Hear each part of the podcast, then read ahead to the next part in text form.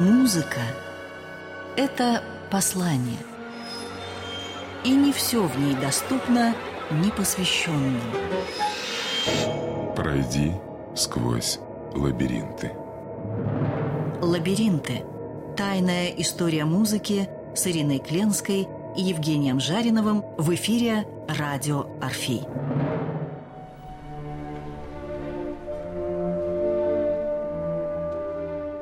Добрый вечер. В студии профессор Евгений Жаринов и журналист Ирина Кленская. Мы сегодня продолжаем разговаривать о страхах. Страх в музыке, в живописи, в литературе – Страх увлекал Моцарта. Один из самых странных персонажей в жизни Моцарта – черный человек, который неизвестно откуда и как появился. Существуют легенды, и те, кто занимается серьезно Моцартом, может быть, опровергнут меня, но она привлекательна. Оказывается, есть странные существа. Они жили до всего, как говорится в страшных рассказах. И самое удивительное, что они умеют трансформироваться, они могут превращаться, принимать разные облики, время от времени, в разных местах, появляются люди в черных плащах с капюшоном. Например, Юрий Цезарь говорил о том, что он встречался с этими загадочными существами. Есть свидетельство о том, что Наполеон не раз встречал накануне страшных своих битв странного молодого человека. Сохранились воспоминания мадам Дюбари. Она любила музыку и в музыкальных салонах, любила рассказывать эту историю. Так вот, однажды она рассказала и написала потом о том, что встретилась с молодым человеком, который подошел к ней, поклонился и сказал, что ее ее ожидает через несколько дней. Поразительное было предсказание, и оно исполнилось. Так вот, говорят, что Моцарт накануне своего ухода из жизни встретил вот этого таинственного черного человека.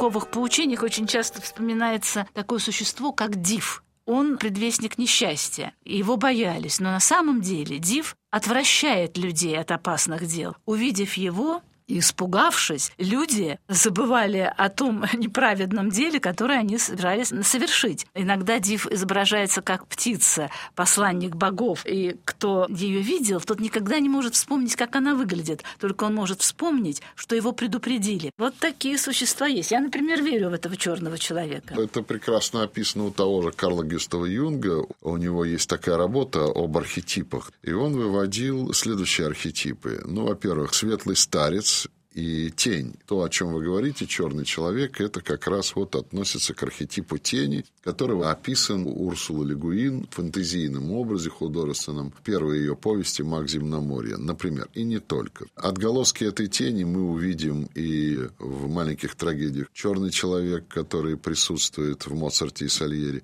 Мы увидим в стихах Есенина отклик этого черного человека. Мы увидим, например, в сказке Андерсона о тени. Мы увидим у Евгения Шварца «Тень», мы увидим у немецких романтиков задолго до Андерсона – это Шамис знаменитый автор, где описана эта тень. Романтики об этом гениально догадывались. И Карл Гюстав Юнг вывел это в архетип тени. Есть еще такие архетипы, как э, анима и анимус, и есть еще архетип самости. Самость – это как раз гармония, внутреннее счастье. Но достигнуть этого архетипа самости мешают нам всякого рода комплексы, то есть определенные страхи. Комплексы и есть воплощение этих самых страхов по учению Карла Гюстава Юнга. А откуда берется эта тень? А он говорит, что она рождена в наших первобытных страхах, тогда, когда мы жили еще вне общества, когда мы не создавали еще той религии, которая на самом деле является очень мощным средством против страхов, потому что объясняет природу этих страхов. А самый страшный, если, извините за тавтологию, страх – это страх смерти, страх небытия. На этом строится знаменитый монолог Гамлета «Быть или не быть», который Шекспир, судя по всему, взял из опытов Бекона, а Бекон взял это из опытов Монтэня, а Монтень взял еще откуда-то. И вот так вот эта цепочка, этот клубок разматывается до бесконечности. И вот Карл Гюстав Юнг попытался размотать его до бесконечности, до опыта нашего коллективного бессознательного – даже современный человек, хочет он того или нет, он несет в себе эту бессознательную память о том, когда его предки, далекие-далекие предки, жили в окружении постоянного страха жили в окружении того первобытного мира, который напрямую был связан с враждебно настроенной для него природой. Еще животные страхи. И вот эти вот животные страхи в человеке так или иначе, трансформируясь, воплощаются в архетипе черного человека как аккумуляция всех этих страхов. Но я бы вот так сказал, если соотносить это с психоанализом, а мы знаем, что психоанализ для 20 века является краеугольным камнем, на котором строится многое в нашей жизни, восприятии нашей жизни и так далее. Посмотрите, сколько голливудских, например, лент сделано на это. Там, «В постели с врагом». Вчера показывали по одному из каналов замечательнейший триллер «Молчание ягнят». Это все о том же самом о тех самых тенях, которые существуют в человеческом сознании. Посмотрите, какой высокообразованный доктор-лектор, как он начитан. Но у него что-то случилось с психикой. И в нем вот эта тень взяла верх над светлым старцем, если выражаться терминологией Карла Гюстава Юнга.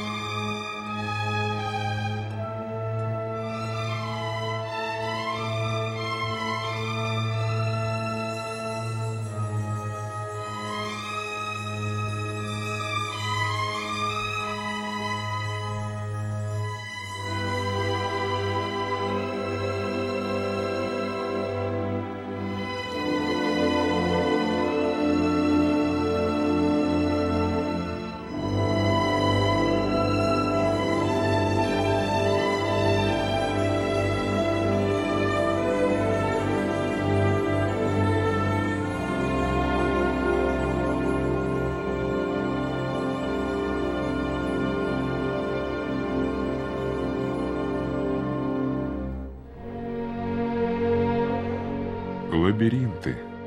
Тайная история музыки на радио Орфей.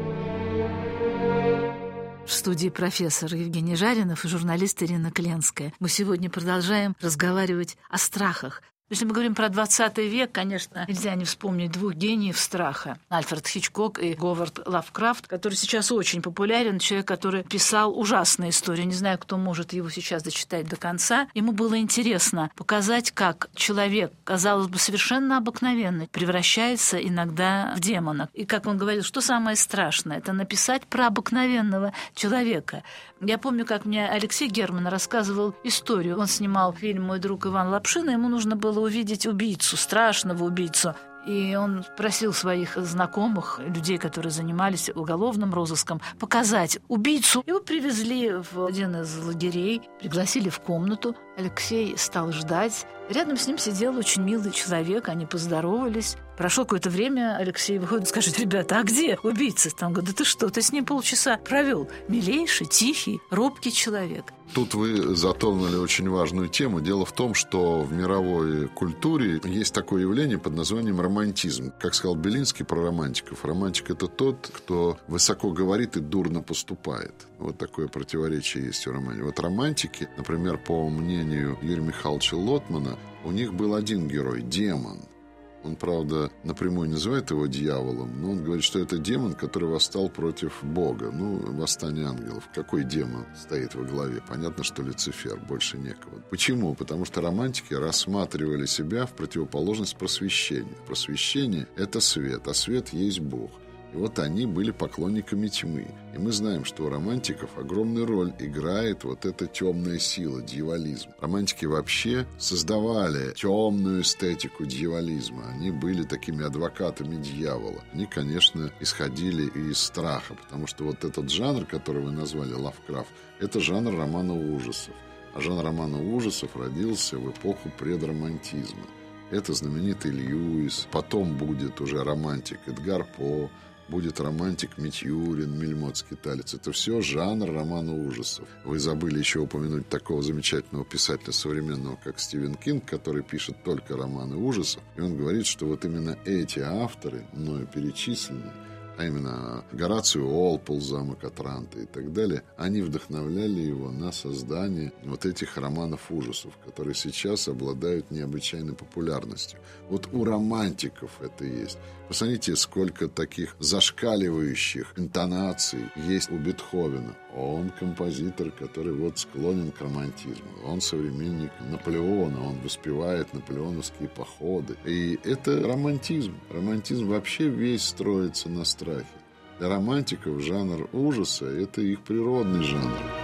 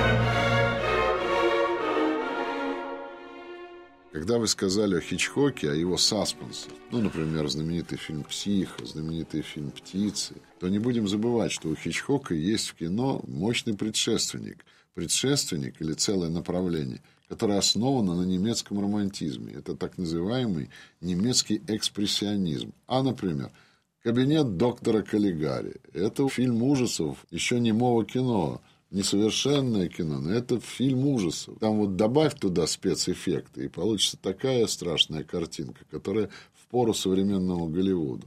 Ну, например, знаменитый фильм Мурнау «Носферату», который ляжет в основу картины Фрэнсиса Форда Коппола 92 -го года «Дракула». Там просто многие кадры будут оттуда взяты. Что еще, например? Это Фриц Ланг «Усталая смерть». Это все немецкий экспрессионизм, или, как его назвала одна исследовательница, демонический экран. А в поэзии это поэт Тракль. Они, конечно, окажут влияние и на Хичкока, и на современный кинематограф. А они будут идти от романтиков, они будут создавать вот эти романтические рассказы в стиле Дракулы Брэма Стокера, в стиле, кстати сказать, Франкенштейна, еще одна любимая тема романтиков и современного искусства, Мэри Шелли. Знаете, как возникли вампиры Франкенштейн?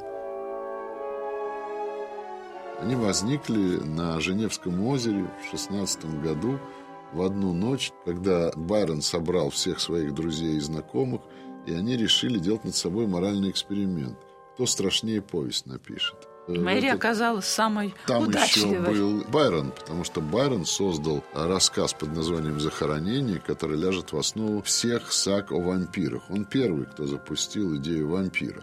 И потом, правда, его личный врач и секретарь Полидори своруют у него этот сюжет, и Байрон будет по суду отстаивать свои права, но Полидори выиграет этот суд. После этого возникнет Брэм Стокер, который десятки лет спустя напишет своего знаменитого Дракула. А потом уже в эпоху Брэма Стокера возникнет Роберт Льюис Стивенсон, который на основе повести Достоевского «Двойник», а «Двойник» был впервые введен Гофманом. Он тоже был большой любитель страхов. А «Двойник» — это вот черный человек, когда у тебя есть тень, когда у тебя есть что-то тебе противоположное. Двойник – это знаменитая повесть «Нос» Гоголя, когда этот нос становится двойником. Это современный, ну, например, только не в плане тени, а в плане запахов. Гринуй в парфюмерии Зюскинда. Это все вот эта линия тянется, двойника. Потому что образ Божий нельзя трансформировать. А двойничество – это уже присутствие дьявола. Потом в этой традиции Достоевский напишет двойника о господине Галяткине а потом, прочитав этот перевод на французский язык, Роберт Льюис Стивенсон создаст свою культовую вещь под названием «Странная история доктора Джакеля и мистера Хайда», где, по сути дела, он опять будет говорить о тени, о том, что внутри каждого человека находится ужас, страх. Но кто такой Роберт Льюис Стивенсон? Он принадлежит к неоромантикам, как и тот же самый Брэм Стокер, как и Оскар Уальд его портретом Дариана Грея. Еще одна страшная история, пришедшая к нам от родственника Оскара Уальда Митюрина с его знаменитым романом «Мельмотский талец». Это я все к чему говорил. Романтики, они были большие знатоки страха. Они создавали все свое романтическое искусство на основе вот этого запредельного, мистического. А сейчас я называю такой потрясающий фильм, по которому сделан не менее интересный сериал – это Сюзанна Кларк, ее знаменитая эпопея. Знаете, как про нее говорят? Это если бы Диккенс написал роман Толкина. Вот такое сочетание. Она называется «Джонатан Стрэндж и мистер Норрелл». Потрясающая. И сериал посмотрите, и книга фантастическая. Десять лет она ее писала, и она стала бестселлером мировым и так далее. Это вот продолжение вот этой романтической традиции страха мы видим, как и в современной литературе это никуда не уходит. Не могу не обратиться к своему любимому Данилу Хармсу, который отвечал на наши страхи и объяснял их. У нас в доме живет Николай Иванович. У него теория, что все дым. А по-моему, не все дым. Может, и дыма-то никакого нет. Ничего, может быть, нет. Есть одно только разделение. Может быть, и разделения-то никакого нет – трудно сказать. Но самое любимое предостережение от страхов – это мудрое высказывание. Вдумайся в три вещи. И когда не овладеет тобой страх, знай, что над тобой око всевидящее, уши слышащие и книга, куда записываются все твои поступки. Ну, это прекрасно.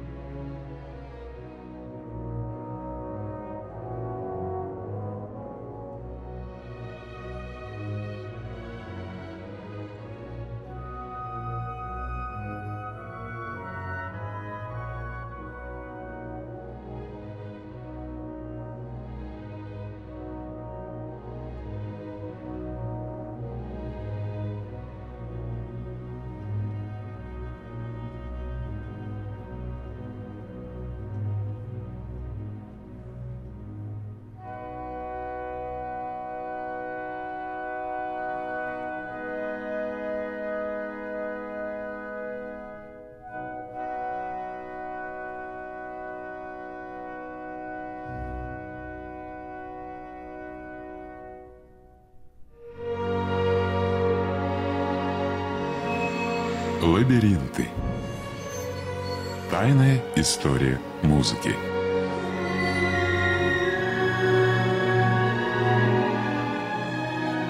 Развитие классической музыки сквозь призму жизни великих композиторов. История произведений и скрытые в них загадки. Лабиринты. Тайная история музыки на радио «Орфей».